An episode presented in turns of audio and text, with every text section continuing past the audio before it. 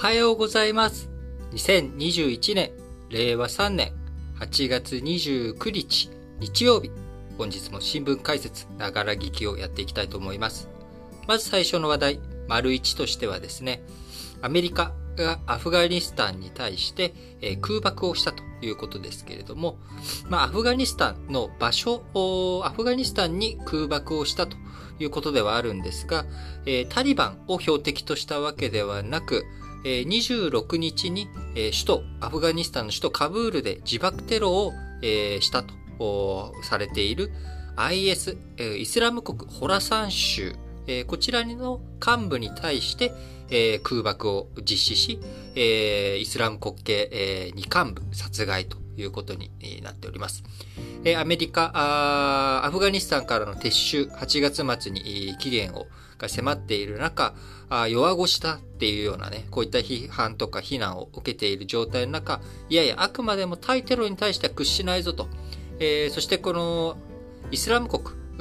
ホラサン州というのは、イスラム国というのはもともとシリアや、えー、イラク、こちらの方で活動をしていた、まあ、2014年頃には国家の樹立を宣言した、えー、一方的にですけれども、えー、宣言した勢いを持っていたところですけれども、このイスラム国というののホラサン州、ホラサンというのが、まあ、アフガニスタン一帯の地名、えー、だと思ってもらえればいいと思うんですけれども、イスラム国のホラサン州、地方自治体だというように名乗る組織がありまして、えー、こちらが首都カブールで26日に自爆テロを起こし、えー、米兵13名を含む多数の犠牲者を出したと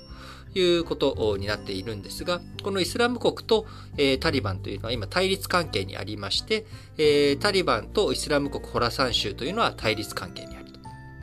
で、そのため、まあ、アメリカとしても、えー、タリバンと今、あ休戦とか停戦、えー、そして、えー、カブールの治安維持をタリバンが担っているという状況ですが、あイスラム国に対しては、これはもうタリバンとの敵対のところなんだから、俺らが勝手に、えー、報復攻撃するぞということで、えー、今回報復攻撃に至ったということになります。えー、アメリカアメリカ国内でもですね、え、アフガニスタンからの撤収について、えーまあ、撤収自体については大きな非難がなかったとしてもですね、えー、その撤収にあたって、え、多数の犠牲者が出ている、混乱が起きてしまっている、アメリカの威信が低下しているんじゃないかと。いうようなことで、えー、野党・共和党内ではバイデン氏だけでなく、ハリス副大統領やブリンケン国務長官など主要閣僚にも辞任を求めるような声が広がっており、えー、特にやはりアメリカ、何のために撤退、撤収するかといったら、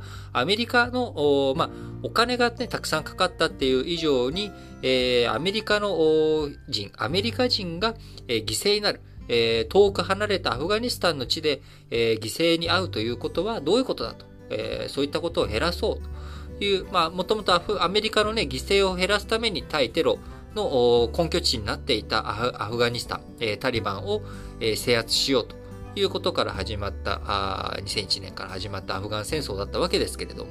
そこの部分において、えー、こう今回再び、自爆テロで13人、死んでしまった米兵がと。アメリカの、アメリカ人の尊い命が犠牲になってしまったと。で、そんなこういう混乱を引き起こしてしまったのは、撤収を急いでしまった、拙速に急いでしまったバイデン政権にある。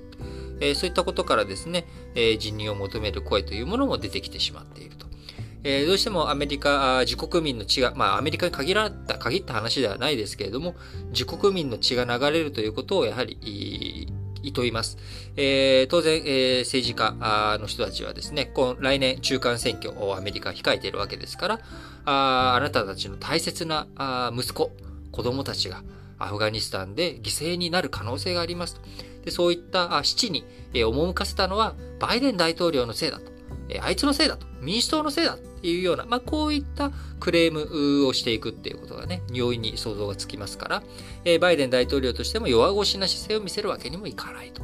いうことで、今回、えー、対テロ強硬姿勢ということで空爆をしましたということになっております。ま、この結果ですね、えー、アメリカの空爆の影響もあり、カブール周辺での治安、というのは空港周辺の治安というものも、えー、かなり厳しい状態になってきています。えー、タリバンとしてもですね、自分たちが治安維持ちゃんとできるよと、国家としてちゃんとやるよというふうに言ったところに、えー、自分たちと敵対しているイスラム国がテロを起こしたということで、まあ、えー、自分たちの顔、泥に、顔をね、顔に泥を塗られたというような形になっておりますので、え、検問とかそういったものも非常に、え、厳しくなっており、え、日本としてもなかなか退避作戦、え、日本人や、え、アフガニスタン人の協力者の退避活動がうまくいっていないというような状態になってしまっています。えー、アメリカ撤収期限、えー、もう刻一刻と迫っている中、あ実際どこまでどういうふうに退避活動ができるのか、あ非常にね、注目、注意されるところになっていくのかなと思います。